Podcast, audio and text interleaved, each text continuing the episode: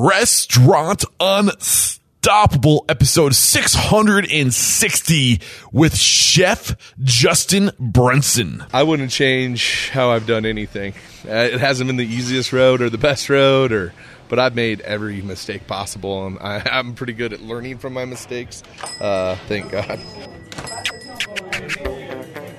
Are you ready for it factors, success stories, failures, and bombs of restaurant industry knowledge?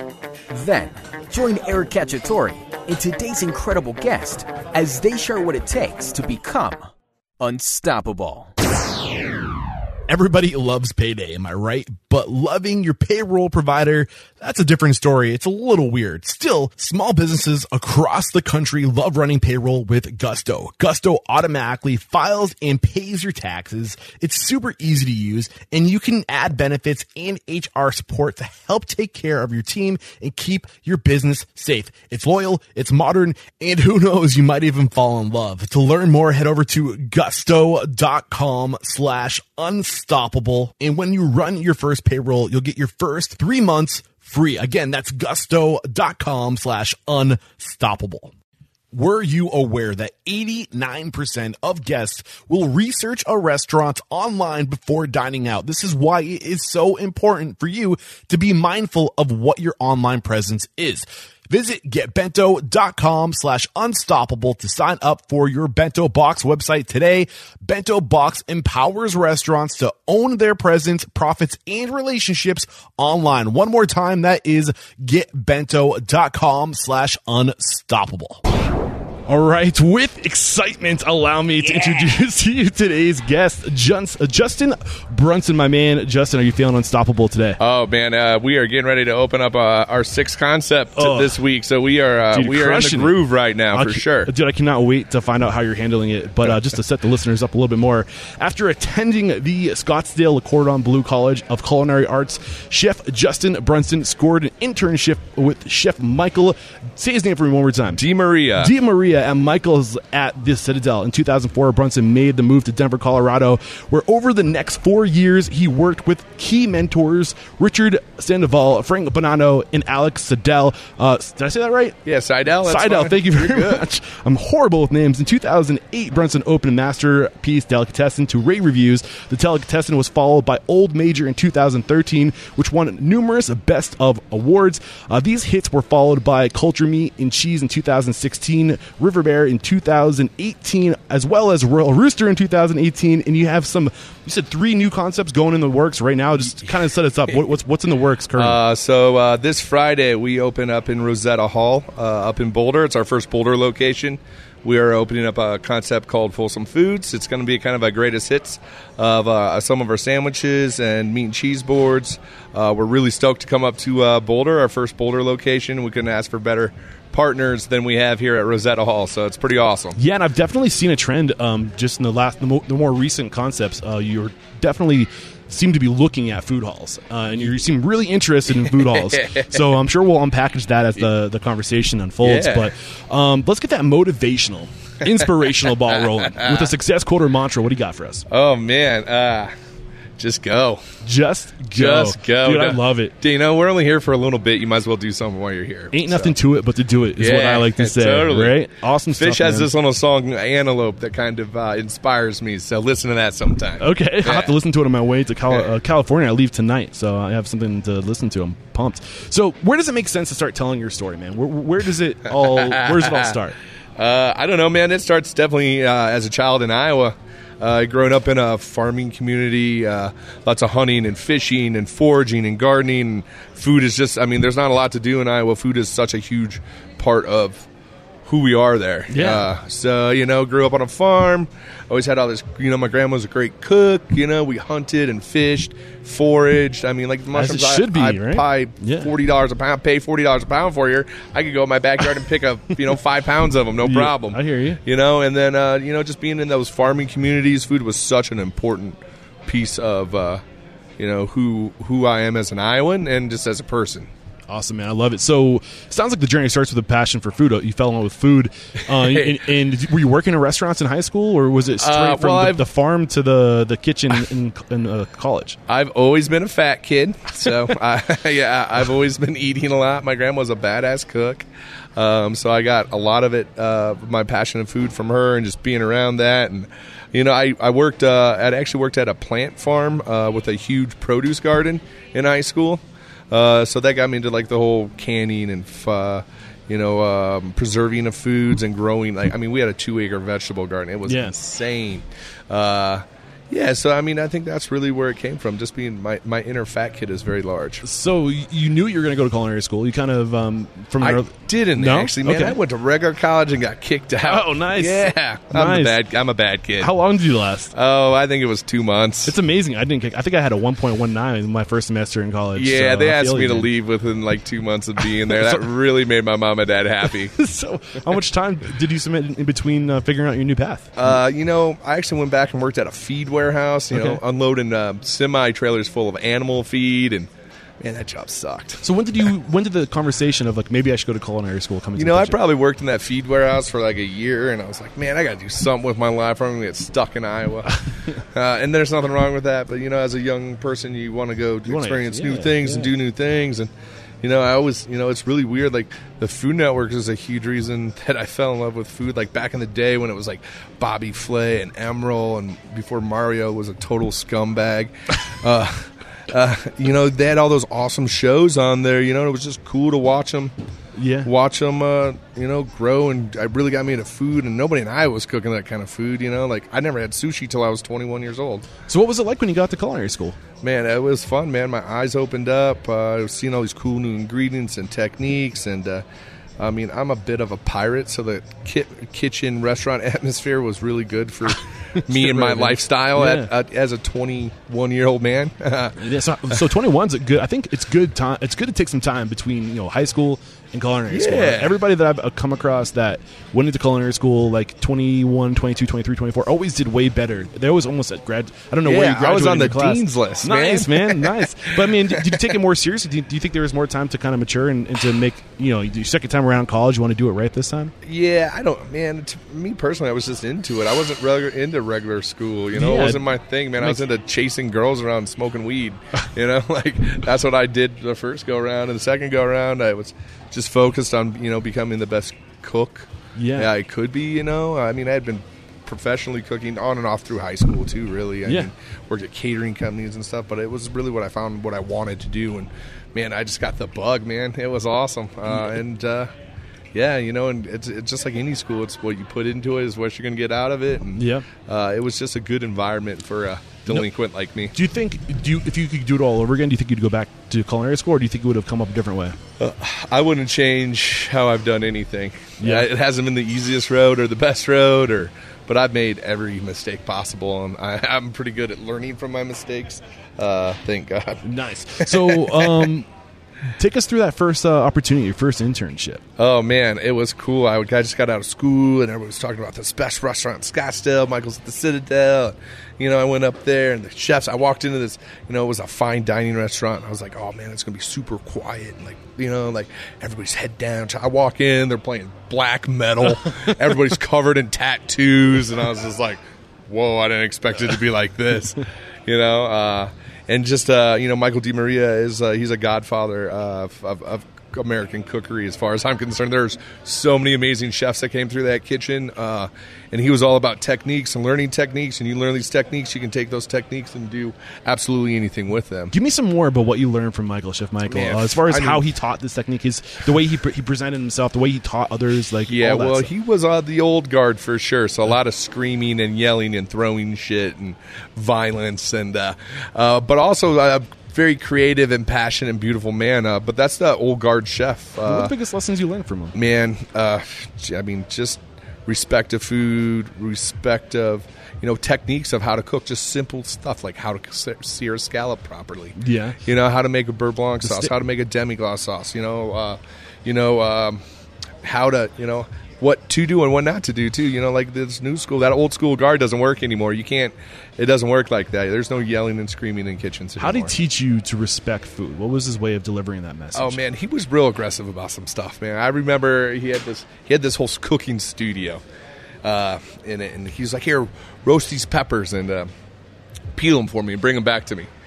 And of course, being a dumb kid, I just forgot about them. And I, they pulled them out of the oven. I pulled them out of the ovens, and the, the chef looked at me. The other, the actually executive chef, not Michael, because he had an executive chef and a sous chef, and or Yeah. two sous chefs at that time. They're like, "Oh, you're oh, you're dead!" and I run to the walk-in, you know, and there's uh, there was no more bell peppers. So I ran across the street to AJ's, which is this upscale market down there, and bought some on my own money, you know, just like, you know, just uh, just you know he just it was very it was a very important thing to him to have be perfect on everything you do in each technique and each step and uh you know and just treat food with uh, respect you know Like, Yeah.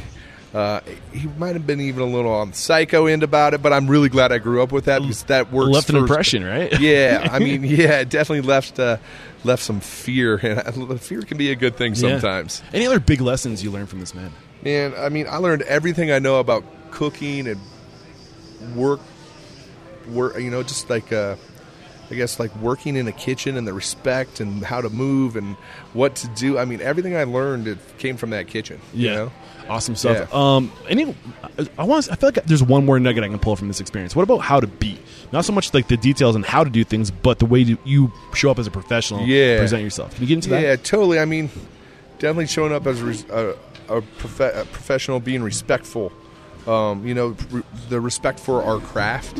You know, like you would never see anybody do anything even borderline there because you might lose your life. You know, like, um, and it's just his intenseness, man. It was intense. You know, you hear about these crazy fresh French chefs in France where it's just like screaming and you- like that's how I grew up here in America. Yeah, well, it kind of reminds me. I had um, from uh, K- Johnny Carrabba from Carrabba's Italian Grill Yeah. on the show, right? And uh, talking to Johnny, um, he he put this emphasis on um, enthusiasm, right? Yeah. Like, you got to do everything with enthusiasm. Sometimes enthusiasm translates into like extremism, like, but that that enthusiasm for what you do, that energy lifts everybody up around you, right? Yeah. Would you say that was happening in this situation? Oh, dude, it, it totally was, and just you know, like all these crazy ingredients that he was bringing in there. I had never seen this stuff before. You know, I'm a farm Yeah. kid from Iowa, so we're getting stuff from all over the coast, and just like, the enthusiasm that he brought to the kitchen and the respect for the food and Yeah. all that stuff. I love it. It's, I, it's I still try to put it in these kids today, uh, just in a kinder, more gentle way. I love it. I'm gonna move this mic. I think we can get a little closer for you. All right, cool. Um, so when was it time to move um, away from this internship? Did you ever were you there full time or was it just Yeah, I actually no, I did an internship, got hired on. I ran Nice. his lunch program, uh, and worked there for about three years. Uh, two and a half, you know, two and a half, three years before I was just like, screw Scottsdale. It's hot. Yeah. So what was what was the reason for the move? it's hot. It's like hell down there, man. I'm, I'm a kid from Iowa. I'm a big fat ginger kid. I don't want to be somewhere where it's 120 you, degrees. That's horrible to me, you know. Uh, and Colorado's always had this uh, special place in my heart. I mean, the Rocky Mountains. Yeah, it's uh, gorgeous up here. It's, I mean, it's a pretty special place. Yeah. So how did you decide? Like when when you knew it was time to go to different pastures, not greener, but necessarily just different new new experiences, uh, cooler weather. How did you decide where you were going to work in Colorado? What was that process? Uh, it was weird. I actually came up to go to a. Uh, I think it was. It wasn't Dead and Co. at the time. It was one of the one of the one of the genres of Grateful Dead. Maybe it was RatDog. But I went to Red Rocks and I went to a show and I flew back. I packed my car up and drove up here. nice. You know, I was like, guys, I'm getting out of here. Like, I, this is, I gotta go that way. You know, um, and then when I got into town, uh, there was this restaurant called Adega, and Adega was the hottest restaurant in Denver at the time. And I wanted to work there because it was like the big, you know. I worked there for a week. Me and Brian didn't get along very well. Okay. Uh, but he's still an amazing chef, and we're actually friends now. But uh, I was in and out of that kitchen in a week, and I was just like, dude, I don't, I don't. We didn't, we didn't groove, you know. Yeah, well, I mean, I think that's a perfect perfect lesson when you're going to workplaces. It's okay not to groove, right? It's okay Yeah. not to groove. Don't put yourself through it. Like, Yeah. Were you fired or did you walk out? Uh, we it was kind of a you know I don't like you, you don't like me. You know, you, sh- you. It was definitely a mutual agreement. And then I went and uh, found Richard Sandoval. We opened up Zengo together. So how do you handle that situation? Because it's inevitable. We're not going to love everybody we're put in front of. Uh, how do you handle that situation The way I- respectfully, I mean, we- gracefully? I got through the stage and it was good, and then I got in there that week and I was like, man, this sucks. This isn't for me. And you know, I think it's just I'll, I'll just be open and honest. Be like, hey, man, this isn't really working for me. And they're like, hey, this isn't working for us either. yeah, best of you know, but now best you're wishes. good friends. But I Yeah. mean, think about what it would have been like if you stayed another month. Oh, man, it coulda got bad. And- Yeah, I but mean- you- how much money are they putting into you? Right? Yeah. How much time are you wasting? Yeah. you got to be mindful of this stuff. Yeah, right? no, hundred percent. I think they respected that, and uh, it's just uh, you know, if you if you get yourself in a situation where you're just not happy, you know, uh, Communicate. Communicate, man. The truth is the best. You're best. a great communicator. I've Yeah. noticed that even today when I was I got here, we had a little miscommunication with um, uh, where to, to, to meet up, and uh, I'm, I I got here and. Um, you're like, where do you want to do this? And you, you're like, just tell me exactly what you need. And I was like, I don't want to be inconvenient. And you're like, just tell me what you need. And I was like, all right. Well, sometimes people take that directness as a negativity thing too, and it's just like, no, just throw it all on the table. Let's figure it out. Exactly. the faster we can get this communication done, the faster we can get back to work. I love it. I love it. So, uh, how did you settle on the next spot? Uh, you- Uh, so uh, Richard Sandoval, huge name in the culinary world, man. I've always, uh, you know, I, I, at Michael's it was very uh, French technique, American Mediterranean style food, um, and then there was this cool new concept that just opened up Zengo in Denver, and it was Asian Latin fusion, which was a huge thing 16 years ago in the United States. Huge name like Richard Sandoval on it. I wanted to work there. I wanted to learn some new flavors, some new techniques. Um, it was cool. I started off as a cook there. Uh, my Troy Guard was actually the executive chef there at the time, Okay. and uh, within three weeks, I was the executive sous chef there. Jesus. Uh, at 23 years old. so, how did you climb so fast? Uh, I mean, I, I think well, I just came from a different, uh, uh, you know, coming from Michaels at the Citadel. It was I was ready to cook. I knew great techniques. Uh, I've always been a lead, I mean, captain of the football team when I was a kid and shit too. So I hear you. Uh, I, I, I don't really li- I like to lead people, Mm-hmm. uh, and I just a natural born leader and great great hard work, willing to put the hours in, and uh, good solid foundation of Yeah. cooking techniques. So as a, as a young green cook coming into the industry, trying to like really learn and evolve, how are you choosing where you're going to be? How are you deciding? I mean, you is go- it the food? Is it the is the, the reputation of the chef? Like what? What, yeah, what was I more think important? you want to go find somewhere where the technique is super sound. No shortcuts. I mean, the hardest place for you to work at as a young cook is the best place for you to work at. Okay. Like I, I would, I'd never wanted a job where like, oh, I want to do this the easier way. I've always wanted to do stuff the harder, Yeah. Mm. the hardest way possible. You know, because the hardest way possible is always the best way. Yeah. And what what ways did Chef uh, Richard uh, Sandoval? I'm saying his name wrong. I know I am. Sandoval. Sandoval. Thank you so much. Um, what what did he teach you about how to be? What, what Man, I learned a lot about management there. that was like my what? first big management gig.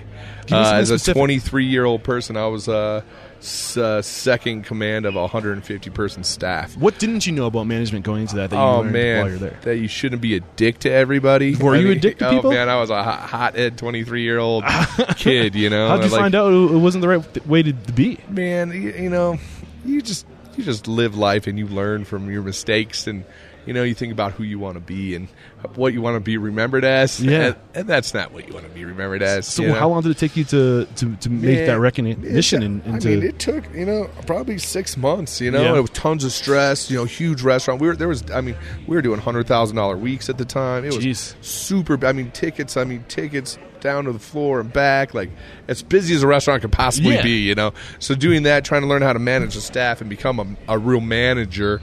Uh, of people and being artistic and putting out sick food still and still learning and growing. It, it was just it was a lot for a 23 year old kid, but Yeah, I loved I it, bet. man. I like to be.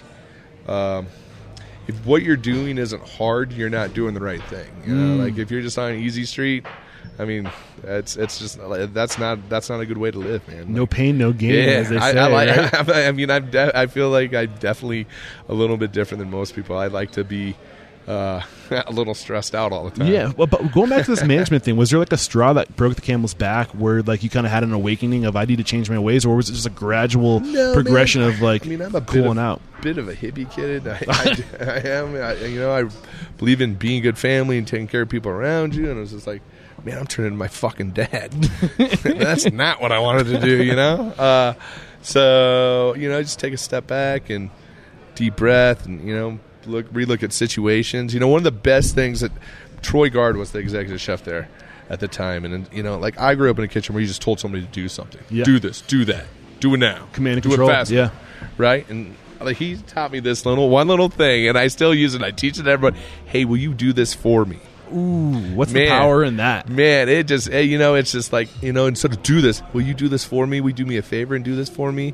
You say that to somebody ten times or do this, you're going to get a way better response Yeah. a thousand times. And Troy Guard, Troy Guard taught me that, and I think Roy Yamaguchi taught him that because he worked for Roy Yamaguchi. He ran his restaurants in Hawaii for Okay. a while. So, But uh, I mean, you're instantly just adding a couple of little words, Words, the end of that. You, know, you, communication, you right? go from demanding to asking. asking, yeah, You know, and it's amazing what words can do. The power of, of and, words. You know, and as you know, I learn more about people and management. You're gonna that bottom's coming out. Uh, sorry. Managing on- while recording. you was gonna lose them all.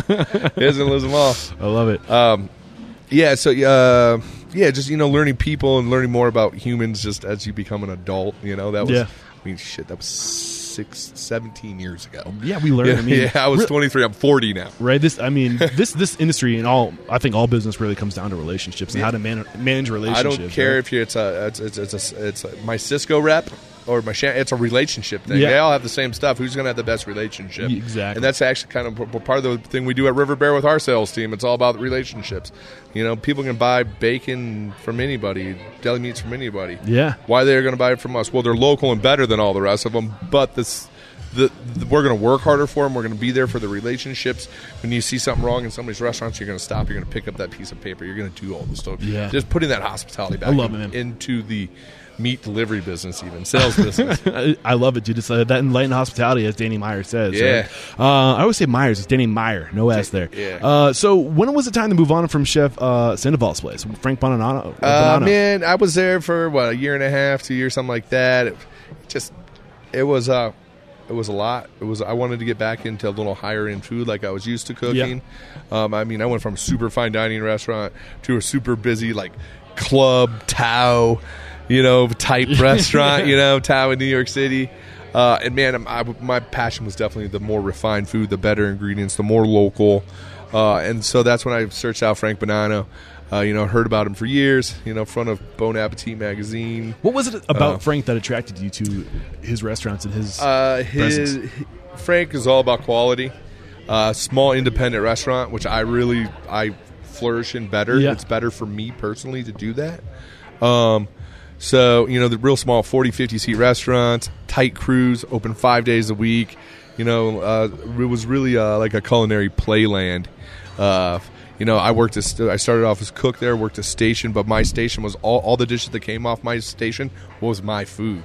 After I was there for like two weeks, they're like, "You, you got this. You can, you can put food on the menu." And I That's was like, awesome. I man. mean, that doesn't. What, what's the happen. power of that? How did that make you feel, knowing that you had like a piece of you on the menu? Oh man, it's I mean, as a young chef, that's what you I mean, you got a raging boner to you know get your food out there. You know, um, you know, it's just awesome to uh, to learn. You know, you're you're learning. You know, like you're learning, you're pushing, but you're you're always more passionate about your own stuff, right? Yeah, but how did it make you feel to know that Oh, it was your great stuff that was people good loved enough? it. Yeah, it was awesome, man. It was it was very inspiring and great. And I've had a lot of dishes on the menu over at, at Zengo and stuff too, but uh, this was definitely more my comfort You zone. man. controlled it. You owned yeah, that portion you know, and I love Italian food. I looked at worked at Luca d'Italia. I love Italian food. You man. knew my last name meant the hunter. yeah, yeah. You know, we had a charcuterie program. And there was butchery going on, and we're making sausages Nice. and pot. all the pasta was handmade. So is, is this where the like, the passion for uh, charcuterie and meats really started to swell in you? Yeah, definitely. It definitely, man. That was definitely where uh, I mean, other than being a kid hunting and butchering all of our own deer and making our stuff back home, this is kind of like, oh wow, I can kind of take what I learned as a kid and move it forward as an adult in my career, and uh, uh, you know, and I just love Italian food. Who doesn't love Italian Yeah. food? You know, just simple, f- beautiful flavors. So I'm curious. Uh, being surrounded in this type of atmosphere, working with like doing with meats and Italian food, is this kind of what? Is this when like the vision for your own restaurant started to come into frame, or did it, did you already have it at this point? Man, so I was we were I was working there. My roommate was on my partner at Masterpiece Deli too. He was doing the pasta. I was I was uh, working grill, helping uh, sous chef working grill there, and uh, it was like, uh, fuck, man, we can do this for him. We can do this for ourselves. Yeah, You know, and Yeah, I was like, because the, the year now is 2006. You're two years away from when you opened your own place. So Yeah. the, the conversation must have started to, to happen around this. yeah, point. we were roommates, and we were you know started you know talking about well, what if we did this? What if we did that? And we're like, man, Denver doesn't have a great sandwich shop. Yeah. It has sandwich shops that this sandwich is good here, but there wasn't one where it's like, damn, all the sandwiches at that one spot, they're all fire, and I want to go there. Like I crave those. Dude, I'm gonna probably swing by uh, the deli on my way back for it because I have a 16 hour drive, so I'm gonna get some Oh sandwiches for the yeah, road. totally. You definitely should get some sandwiches for the road, bro. Yeah, man. I'll But- probably feed you before you leave here today. I won't too. stop you. Yeah, it's fine. so, uh, thank you. Uh, so, we haven't really pulled out a nugget from Frank that you know a lesson on leadership, a lesson on management, a, les- a lesson on business operations. Give me something, something solid. And I can pause here real quick if you need to. No, you're good. Okay, give me, give me something solid. Uh, about Frank? Yeah. and I, Fr- Frank really uh, taught me about the independent restaurateur and family in a restaurant. Say that one- the independent. Restaurateur, like, uh, so I worked with Michael Di Maria, which was like this big, fancy, shiny monster, you know? And then Frank's restaurants were definitely more like mom and pop restaurants. His wife was in the restaurant working with us. Jacqueline was there. His kids are always around. Very family focused. You know, if some if like somebody needed something off, Frank would go work their station. Yeah. You know, like, hey Frank, I got this thing going on. I got. He's like, okay, I'll work your station. You know, so uh, that to me was was like that's awesome. That's what I've always wanted was to be a independent small business where there's High touch, Yeah. Right. What's what's the power of high touch? uh, man, it's just really, I mean, the source of community, the sense of community, uh, the sense of family. Uh, you think about a lot of the folks in the restaurant business, we're pirates, man. I mean, we value that though. Humans in general, we need it. I think we undervalue the sense of family, the sense of belonging, the sense of tribe. You Yeah. know, like these are my people. Yeah. uh, and you get that in the small. Totally. We all know? worked. You know what's funny? We all worked those five days a week. We were open five days a week. We hung out on the weekends. Yeah. Luca and Mizuna were right next to each other. We were just a big happy family. Where you know we were every night we'd get off work, we'd sit out by the dumpsters and drink beers together. You know, it was just that was life. That was my life Yeah. for three and a half. You know, three three and a half years working with those That's guys. freaking awesome. So, um, what? So you did do a little bit of a tenure helping somebody open a restaurant, right? Before breaking off and doing your own thing, weren't Uh, you? no, I was building out Masterpiece when Alex asked me to help help him over at Okay. fruition. He's like, I know you're just sitting on your couch while they build that thing out, and I need help through the holidays. Yeah. So Alex worked for Frank too. Uh, he ran Mizuna. Got I was you. over at Luca. We were really good Buddies. friends. He's like, man, I just need somebody I know that can come in here and keep their head down and work, so I can get my first, you know, dream restaurant open. So fruition was it when he reached out to? you, Had they opened the doors yet, or were they about to open the Uh. I think. I, you know what? They, they had opened the doors, and he had to let somebody go, and just needed someone Okay. that he could call that day and be like, "I need you for uh, two months." Yeah, well, one it was thing- through the holidays. I was really curious because I mean, one thing that I see a lot of successful restaurateurs do is they don't they go and, and, and intentionally work for people who are opening before they open their own place. yeah, no, it work- wasn't that situation. It was just uh, I mean, you could work ten years in the industry Yeah. and at, be incredible at, at running a restaurant, Uh, but opening a restaurant is a Yeah. completely different beast. it's it is a it's a different it is a different beast, man. But I love it. It's like I don't know. It's like drugs, man. it is.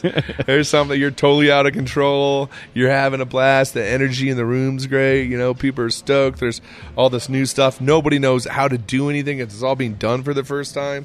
Um, it's it's. I mean, it's fun, man. yeah. It's a- so did you, did you did you pick anything up from this first opening? I, know you weren't there to like set everything up and submit like to. you know, I did it, man. I was just there helping my friend out, Mm. keeping my head down. You know, But I mean, I think there's an under, another underlying message here is that uh, this mentality. It's it's those who are willing to help each other out. Oh, Those- totally, You know, like that stuff comes back around, and it's not me versus them. karma's a real thing, man. that that we mentality in this industry, your comrades, you know, Yeah. your, your your band of brothers and sisters who are going through the same fight you're Yeah. going through. Like, if you can be there for them, you know, we, we don't expect to get it back, but Yeah. you know, it always comes back around. Did it ever come back around?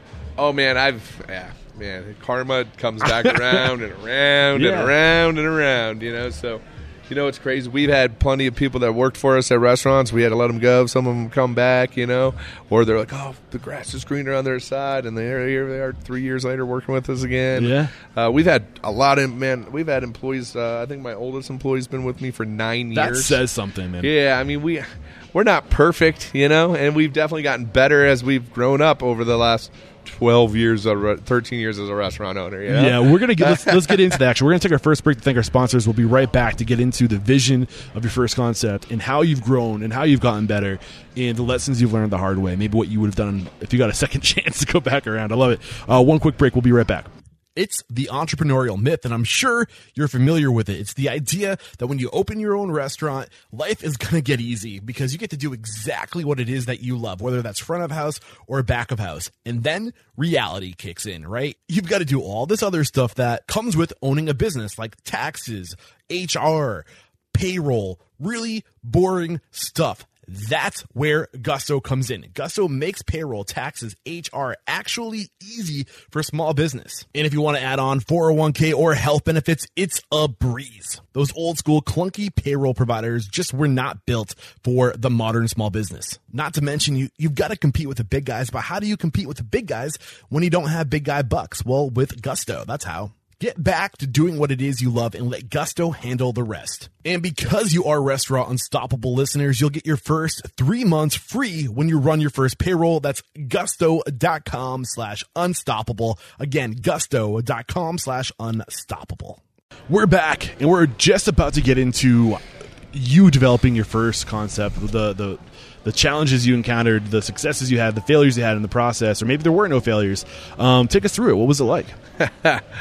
Oh man, uh, just the whole opening of the first place. Yeah, man. We fucked everything up, man. that's how you learn, right? Exactly, yeah. Uh, that's how we learn as human beings. We make mistakes and we learn from them and we grow from them. Take us through the process. Oh, from man. from like you know developing the business plan to finding the location to getting the capital to make it happen. Like Yeah, it's crazy. Uh, I mean, we had this idea. We left Frank's. We left Luca. We actually there was a really divey bar called the Lancer Lounge, and we opened up in the back of that in the very beginning to proof of concept, right? yeah, So uh, we were actually crushing it out of this crazy little Dude. dive bar in Denver. Lots of deliveries. People were loving it. There was a buzz going around town.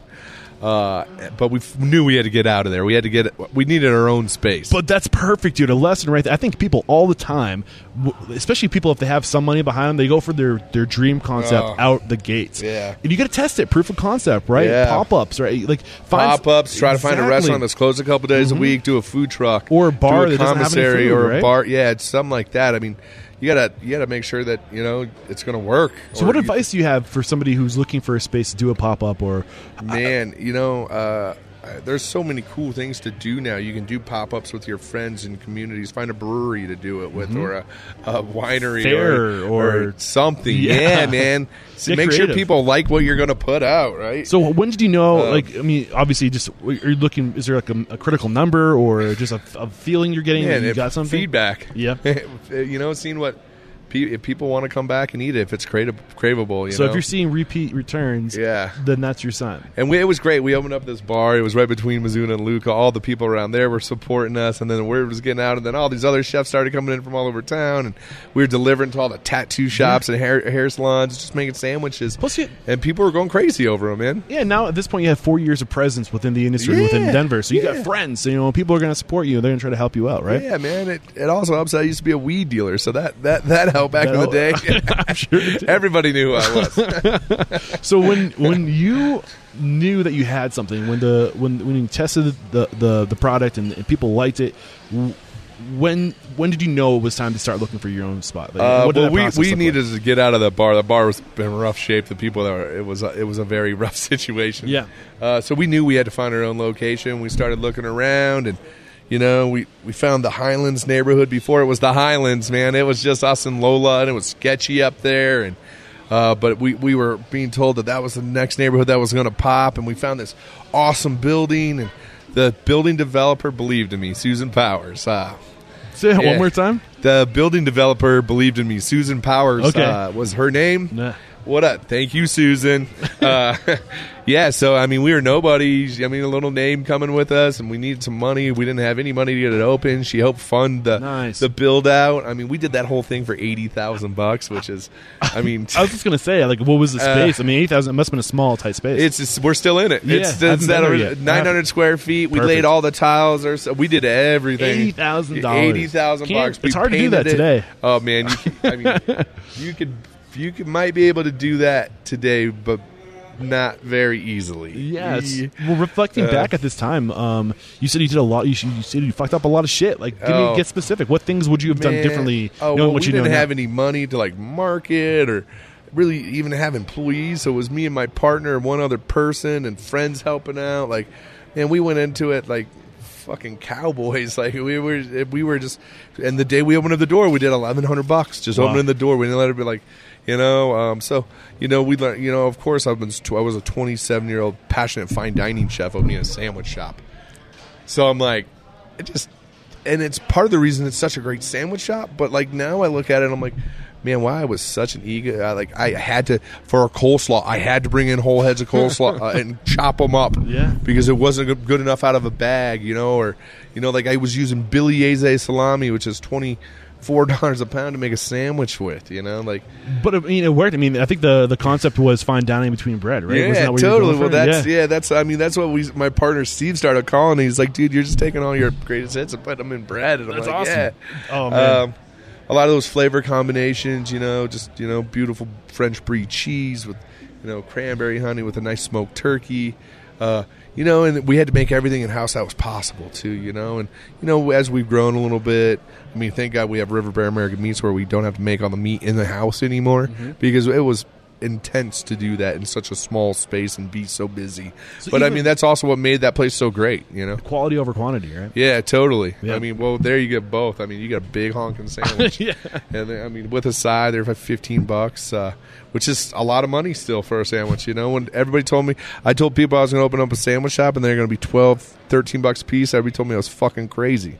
They're like, you can't sell a twelve dollar sandwich in Denver, and here we are, twelve years later, still doing it. So, I mean, what was the lesson there? What's the lesson? And uh, follow your heart. Yeah. Do the right thing. You know, don't. Uh, I've always cooked the food you want to cook and then cost it out and charge that. You Cook know, the don't. food you want to cook, that cost it out and charge that. Yeah, you know, there's no reason to uh, shortcuts. Shortcut. You know why?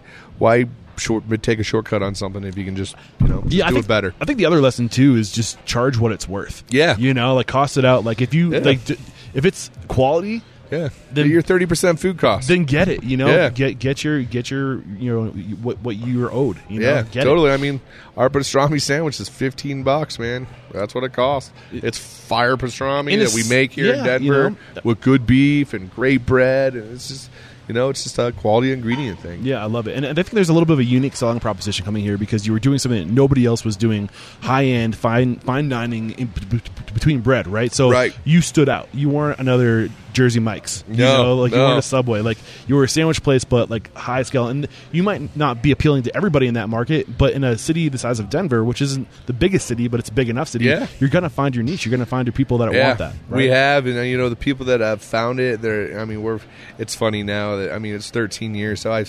It's in the na- and we're in a neighborhood restaurant too. So I saw people when they you, know, you could tell they would come in separate, and then you could tell like they hooked up the Yeah. night before. They're and they're getting their breakfast sandwich. the next thing you know, they're getting married. You know, and then they're pregnant. Now I'm feeding their kids. You're like, welcome. I'm, I probably have like 50 couples that That's I can tell that story with that I chuckle about. So you had a five year run with the delicatessen before opening um, uh, major. Yeah. Um, give me was there a low of a low, like the uh, uh, uh, the biggest mistake, the biggest fuck up in that five years before focusing on the next project? I mean, we, you name it, we messed everything up. And Give we me something messed specific mean, because I want to find out how you recovered from it. I Um, mean- because The good thing we were just busy, so when we did make a mistake, it fixed itself. You know, like oh god, that didn't work. So you know, we you know. uh you know, we did we did open a masterpiece in another location that didn't work, and we had to close why it. didn't it work? Um, I don't know. uh, part of the reason the land, the rent was really high. The landlord would let food trucks park right in front of our business. uh, and that really fucked us. Uh, yeah, I mean, there's a million know? and one different things that could happen. Yeah. uh, the, that you know, w- when you have a concept that works in one location, you move it to another location. There's so many variables. You know. Yeah. Um. When it, I mean, the more I learn, the more I realize I don't know. You know, there's so many things that could happen. yeah, Um, hundred percent. So, anything you would have done differently?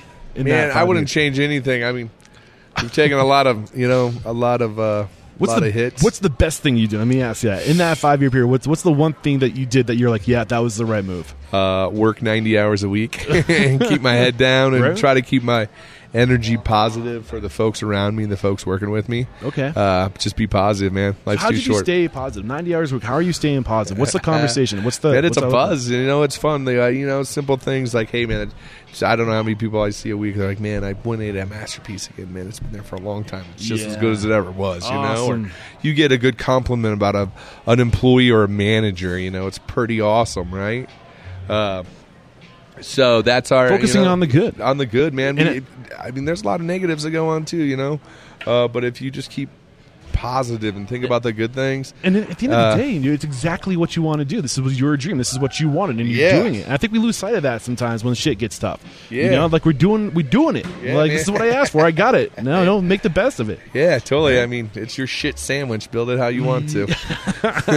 uh, what is um, what is the, the significance, the weight in in having presence and being there in, in working side by side in the early days? What's the impact? Man, it's just so important to be on there to get the brand right, to get you know, just you know, the one of the things that's way different about our places and other places is how clean they are. Uh, our restaurants are fucking spotless, They man. Uh, our staff, we spend so much time on just like guys. We we if we're not cooking, we are cleaning, and we got to keep everything clean. And it's just a respect thing for the the thing that makes us money, which is our restaurant equipment, the restaurant itself.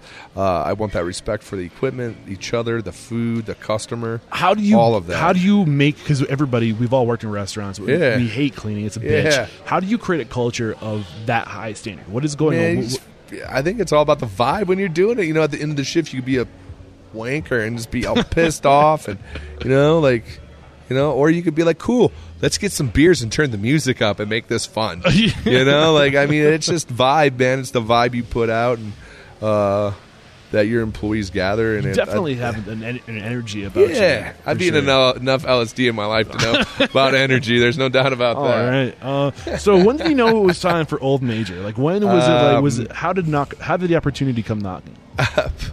Um, I always, I mean, that was I wanted to get back in the fine, di- di- fine dining gig. You know, that's I, it gets me, man. I love that service. I love the quality of products. I love the passion of the servers, the bartenders, uh, the cooks. Uh, you know, really working with higher end ingredients. And.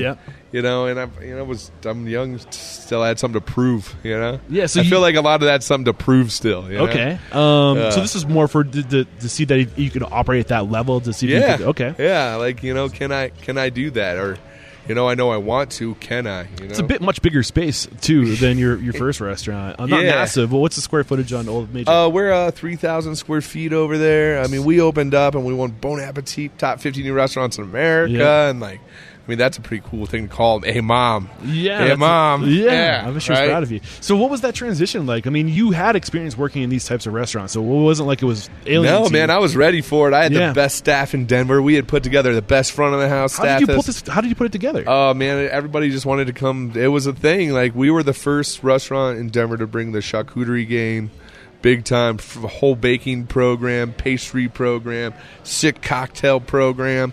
It was very a New York City style restaurant. do you think your uh, years of being a weed dealer helped you here when we're trying to get the? Is that building the team? Did that play into it? I don't maybe part of it. I don't know.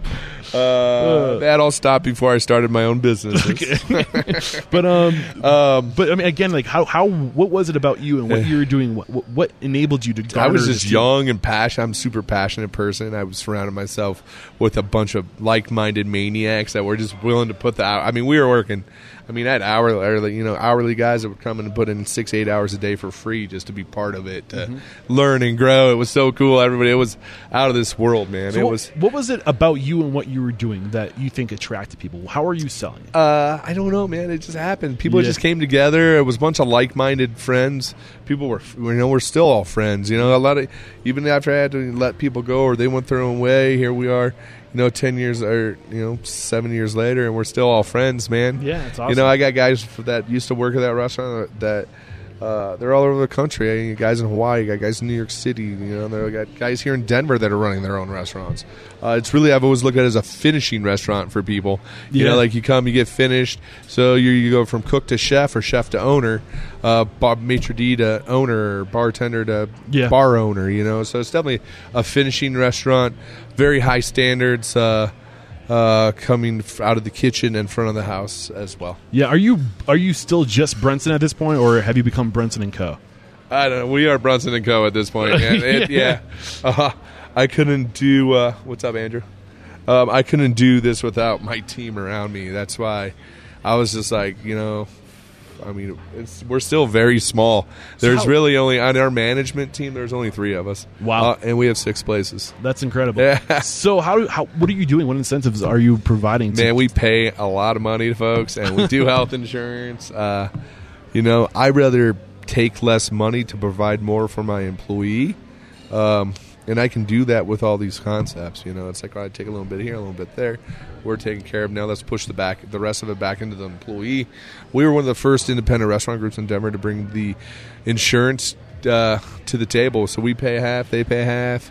Uh, it's great. You can go to the doctor when you're sick. Yeah, Wow, right. pretty- Pretty, novel. Yeah. Uh, what, so, any advice when pricing out insurance? Anything to consider with somebody who wants to provide this this service? I mean, Uh, shop around, man. I, I think our, ours is pretty good. We I got a guy that's it's ninety bucks out of our pocket, ninety bucks out of their pocket. You know, a really good insurance program, sixteen hundred dollars, you know, sixty five hundred out of pocket max for Yeah. the year. That's a pretty decent insurance uh, program, uh, and to be able to offer that to the people that want it is huge. Okay. Uh, yeah. any hard lessons with Old Major? Anything that you know with the build out or Be careful who you partner with. Okay, Okay. I had a partner there who was stealing from us in the beginning. We had to ex-nay them out of it, uh, which Oh. which uh, it was I mean it was two hundred thousand bucks. what was the dynamic of the uh, the partnership? Was it front of house, back of house, or just just money? Finance, finance. finance. Yeah, Okay. yeah, finance. Uh, What would you do today to pr- pr- protect yourself from? Oh happening? man, I would have been more on top of my numbers instead of trusting people. I was so busy in the kitchen, just being a chef and trying to do that. I was letting them take care of the finances. Okay. that was stupid of me. or at least I mean, it's, it's one thing to let somebody take care of it, but it's another thing to not track it. Yeah, and You I know? wasn't, man. It really it was six months into it, and I was like, "Whoa, I think is it's- funny." you know, it's good. Eight months, I was like, "Get the hell out!" You know, at the here. same time, I mean, you know, like every once in a while, we're gonna get burnt. How many people have you come across in your time in the restaurant Oh industry? man, there's a bunch of scumbags and how many times? business. what percentage of the people that you've come across have burnt you? Point zero Oh, zero one percent. Yeah, I mean, yeah, maybe two percent or yeah, one know. Yeah, so one percent. It always, if, if you're a good They person, sting, though, when it you, Yeah, you bust your ass, but you can't lose trust because I think it's Yeah. your level of trust, your ability to trust, that's probably got you to that point in the first Exactly, place. yeah. You know, so um, so trust and track, right? Yeah, uh, and I think and the lesson is don't just trust, but Yeah. trust and track. Yeah, I Um, mean uh, that's what's I mean one of the coolest things about this food hall that we're going to be in, and these guys are Oh, running the finances coming. for all these first time guys Yeah. doing their thing. It's great for them. Yeah, man. Um, so what was what was your life looking like at this point? Um, you weren't at the delicatessen as much, I'm assuming. No, that's when I uh, Casey Taylor, my partner. He's my director of operations. He, I built him up. He was running masterpiece. I hopped over into Old Major, and uh, we just started going for it. So when you say partner, are you bringing people on? Is it equity partnerships? Yeah, t- Okay. uh, yeah, totally. I uh, I believe in uh, people that are going to be with me. Let's make them partner, and let's put some. You know, they don't even I- put money into it. It's I- all sweat equity. Today, man, I think times are changing. I don't think you can be the best without having a partnership. I don't think that you can No. to, to, to divide and conquer the way you need to today to be competitive without Yeah. partnerships. What do we need to know about partnerships? What is it about your partnerships that, that work so well? Man, I, I don't know. It's just it's great to have uh, people to bounce stuff off of, uh, get another set of eyes on it. I mean, I'm not always I'm not always right. He's not always right. Between the two of us, we make a whole person. Yeah. you know. Which which part of the person are you? Which part of the person is he? Oh, I'm definitely uh, the. Uh, whimsical, creative type, and he's the one that makes it happen. Nice. So, yeah, so it takes both of us, and we put, both put each other. I'm in looking for check. my guy or girl to make it happen out there. If you guys are, I'm, I'm a Y guy to the nth degree. I need a how person. So if you're listening, I'm looking for help. Um, so real quick, um, so the next the next restaurant you guys decided to uh, open was Culture and Meat, correct? 2016. What's happening three years into Old Major, where you where it's time to start focusing on other projects? Man, I, we I just got this great opportunity to be part of this new food hall in Denver uh, by this developer Ken Wolf. Super cool guy, great. He's got a great reputation in Denver, and it was Central just- Market? Yeah, Denver Central Market. It was hard to say no to it. Yeah. it was hard to say no to it. And I walked in the building, and I was like, oh man. I was really starting to work on River Bear at that time too, and I'm like, well, it'd be really cool to have this cool meat and cheese shop in this dank food hall marketplace in Denver. Yeah, so I'm really interested in this portion of the conversation because this seems to be the evolution of your business model. It looks like you're really you're really attracted to the, the food hall concept. Yeah, it's great, man. You can play pay employees; uh, they're making twenty, you know, twenty some bucks an hour So what to, was- to work in a kitchen, which is not. What was your comprehension of a food hall before he approached you? Was it on uh, your radar? I didn't really know anything about food halls. I Okay. didn't know. I didn't really know. You know, I So what have you learned? Teach us. Give us something. Give, like, what are the pros? What are the Uh, cons? man, like, what, it's just cool. The sense of community. All I like uh, uh, the energy, the sense of community. Uh, learning. I mean, it's what a learning experience. Like you know, we're in here with eight awesome chefs, right? Yeah. Uh, nine awesome chefs in here. Yeah. you know, so cool. And then uh, just sense of community. Um, it's cool to uh, get people together uh, and creative thinking. And uh, the food halls are great. It takes a lot of stress off you. You just got to worry about your little stall. so operations. So, we- Operations so are you're easy. saying logistically, it is fewer moving parts. You're responsible for less. What exactly are you responsible for? Well, the uh, hall? they're they're all different, but you know, like uh, a lot of the time, it's like you bring your staff, your food, your idea, figure it out, make it happen. Um, I uh, I love it that my employees, I get to pay them a wage, a nice livable wage, and then there's like five to seven dollars an hour in tips on top of it So for do each one of them. So they're you- twenty some bucks an hour to a cook. What are you doing awesome. to make sure that they're getting those tips? Like what things have you That's done? their job to make sure they get those. well, is there technology that you're implementing? Is there things that you're doing with the POS? Is there built-in options to No, it's like it's that? it's all just kind of this, your typical, you know, tip or don't tip. Uh, some of them have you know a percent tip on them, uh, and it's just cool. Instead of that tip just going to the front of the house, that it gets shared across the board from the counter help to the kitchen help. Uh, to me, that's that is a forward thinking new. re- I mean, how many cooks make twenty some bucks an hour? Not many. Yeah. Yeah. So Yeah. So some of the, the benefits I'm pulling are the fact that it's it's more streamlined as far as uh, operationals. There's less things you're responsible for. You're not. It's, you're paying rent essentially, right? It's kind of Yeah. like having a condo. Like you, you pay the fees, Yeah, and it gets taken care of. Like HOA takes care of less responsibilities. Yeah. Um. What about like? Operationally, like, what do the numbers look like? I mean, what are the prime costs? Like, is it is it changed because you have so many fewer? No, Is I it- mean not really. By the time you get through, you know, your you know your rent, what would you usually pay in rent, and dishwashers, and marketing, and chemicals, and all that stuff, it's about the same. Okay. But then you don't have to worry about that. Yeah. And then what I really love about it, they're people love to come to these places. You Yeah. know, you, uh, the millennials love them. Uh, it's a great spot for you can bring ten people. Everybody can get what they want. Everything's usually under fifteen bucks. Mm-hmm. You know, so it's a great place for families and friends and groups of people. And I mean, some beautiful spaces too. I mean, the space we're sitting in Yeah, right it's now, gorgeous. Definitely one of the prettiest. Uh, I'll try to uh, get. I'll get some photo before we we Yeah. we, uh, we move on. Uh, anything that you didn't consider that kind of surprised you when it came to the food halls? Uh, Man, I just didn't how busy a little stall like that could be. Yeah. I mean, to do six thousand dollar day out of three hundred square feet is insane. Yeah. you know, absolutely insane. And we've done it a bunch of times. Uh, you know, and and it just it really comes back to that sense of community. All these awesome chefs and forward thinking people and being in great spaces, and it, it's just fun. It's just fun. I love it, man. So 2008 first restaurant, 2013 second restaurant. That's Yeah. five years. Third restaurant, three years after that, and now it's 2008. we actually opened another culture too. There's one Okay. the, in, uh, at the airport actually. okay. So we got approached by the airport to put one out in the airport. We put one in there, and it's just crushing it. So I guess- the point that I'm getting to is now you're you're, you're opening three restaurants in the next year. Yeah. So um, like the the opening of the restaurants has gotten tighter. How has your life changed? How has your role in the, the business changed? With man, I don't spend nearly as much time in the kitchen as I'd like to. so how know? do you how do you maintain that presence in the kitchen that you you set this culture, you created this Yeah. culture, you created these standards with your presence, with your hustle, right? Yeah. So how you make are, are man we, we hire like-minded managers let them manage let them lead let them make mistakes we don't micromanage people i don't i'm not hiring anybody to micromanage what are you them. doing to find out they're like minded? Are you just having a conversation? Is it gut feeling? yeah i mean you i think you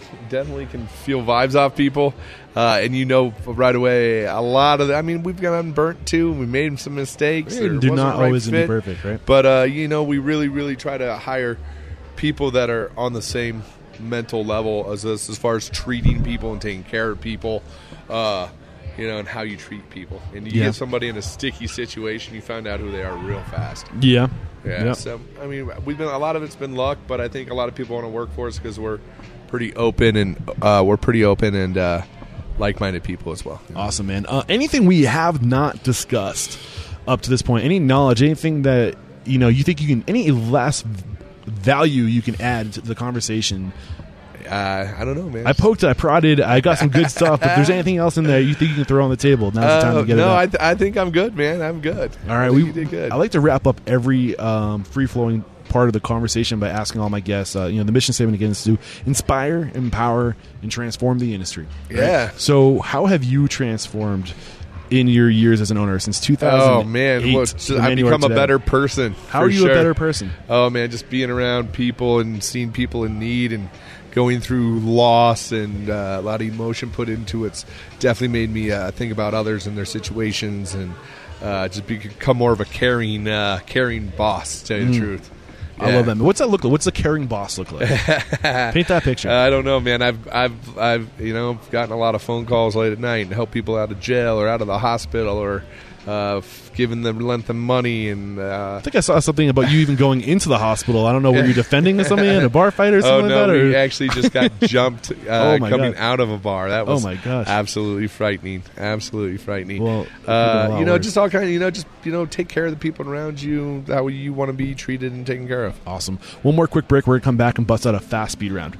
Bento Box is more, much, much more than just another restaurant website developer. It is a hospitality platform designed to disrupt third party services that come between the restaurant and the guest. Bento Box puts the restaurant first and offers tools that drive high margin revenue directly through the restaurant website. These tools allow you to easily update menus, promote and sell events, share your press and media attention with the world, sell gift cards, take catering orders, and much, much more.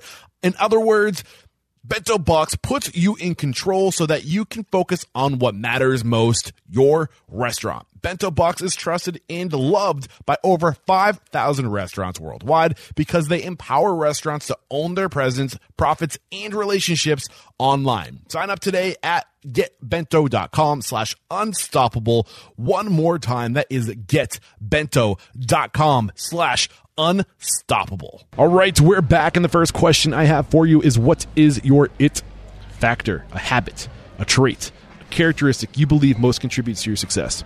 Uh, be good people. Be kind to people. What is your biggest weakness? Being kind to people.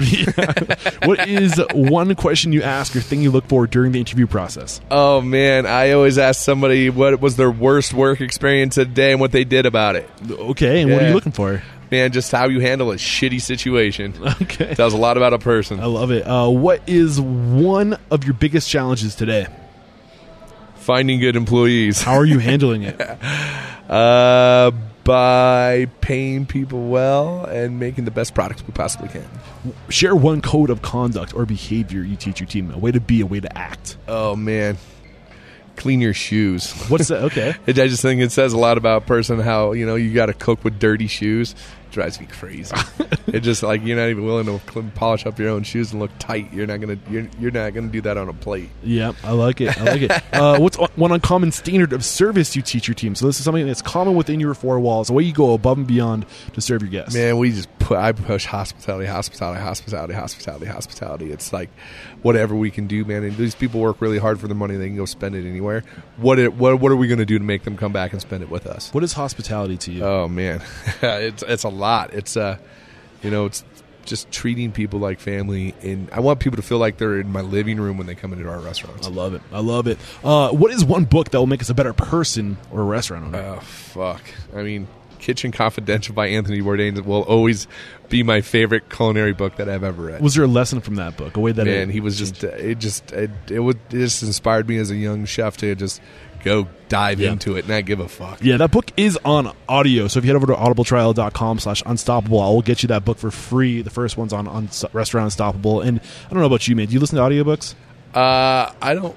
I listen to Phish and the Grateful Dead. Other than that, I'm at work. I mean, I don't know, but like audiobooks, in my opinion, are game changers. It's like the only way we're so busy in this industry. How else are you going to be able to, you know, learn and Yeah. we're not going to sit down and read a book at the end of the day, right? No, so no. I, audiobook. I, I, I work till like nine o'clock at night. I started at four thirty in the morning. Right. Uh, what is one thing you feel restaurateurs don't do well enough or often enough?